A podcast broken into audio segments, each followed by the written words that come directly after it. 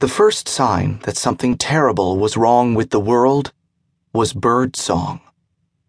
The white forest of Gwynwood was a virgin wood, thick with old stands of pale barked trees that had been growing undisturbed for so many centuries that their upper branches had become entwined, interlacing in a thick canopy through which the sun struggled to warm the ground in the height of summer.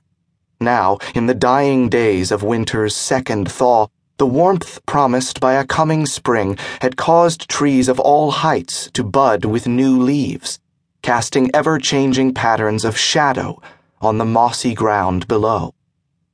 Melisande Navarne, mere days from her tenth birthday, reined her horse to a stop beneath those entwined branches, watching the patterns of light and shadow dance all around her, and listened.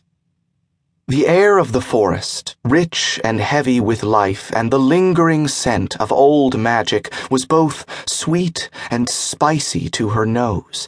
The dazzling dance of the sun on the leaves filled her eyes, making her yearn for more innocent times, when she could have taken off her boots and run through the greenwood, playing chase with her brother and the father she had loved to adoration. The sweet singing of birds in the trees delighted her ears, completing the picture of tranquility of an ancient forest in the advent of spring. Except that in this place, if things were as they should be, no birds should sing. All around them, the woods were alive with natural music, the rustling of trees' boughs, skittering and snapping in the undergrowth and everywhere bird song, a wild, almost nervous cacophony.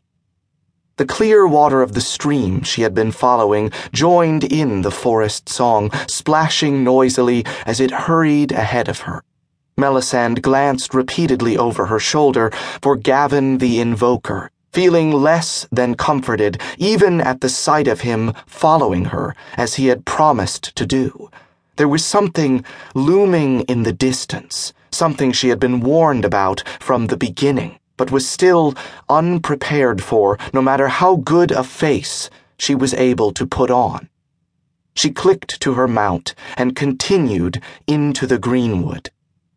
Finally, when the noise was all but deafening, she heard a soft bird call behind her, one she had come to recognize as the invoker's signal.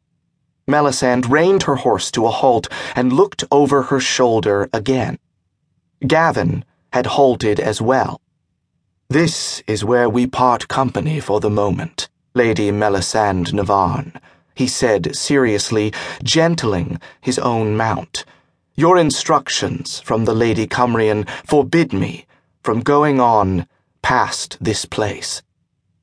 The little girl nodded trying to appear brave, but her stomach turned to water at his words. Gavin had found her, lost and wandering aimlessly in the forest after her carriage had been attacked. In spite of his gruffness and his sparse use of words, Gavin had been a comforting presence, a staunch protector and capable guide to this place of unwelcome birdsong and the errant wind in the trees. She had grown to depend on him to keep her safe not only from the dangers that lurked in the greenwood, but from her own doubts and fears. It appeared both of those protections were about to come to an end.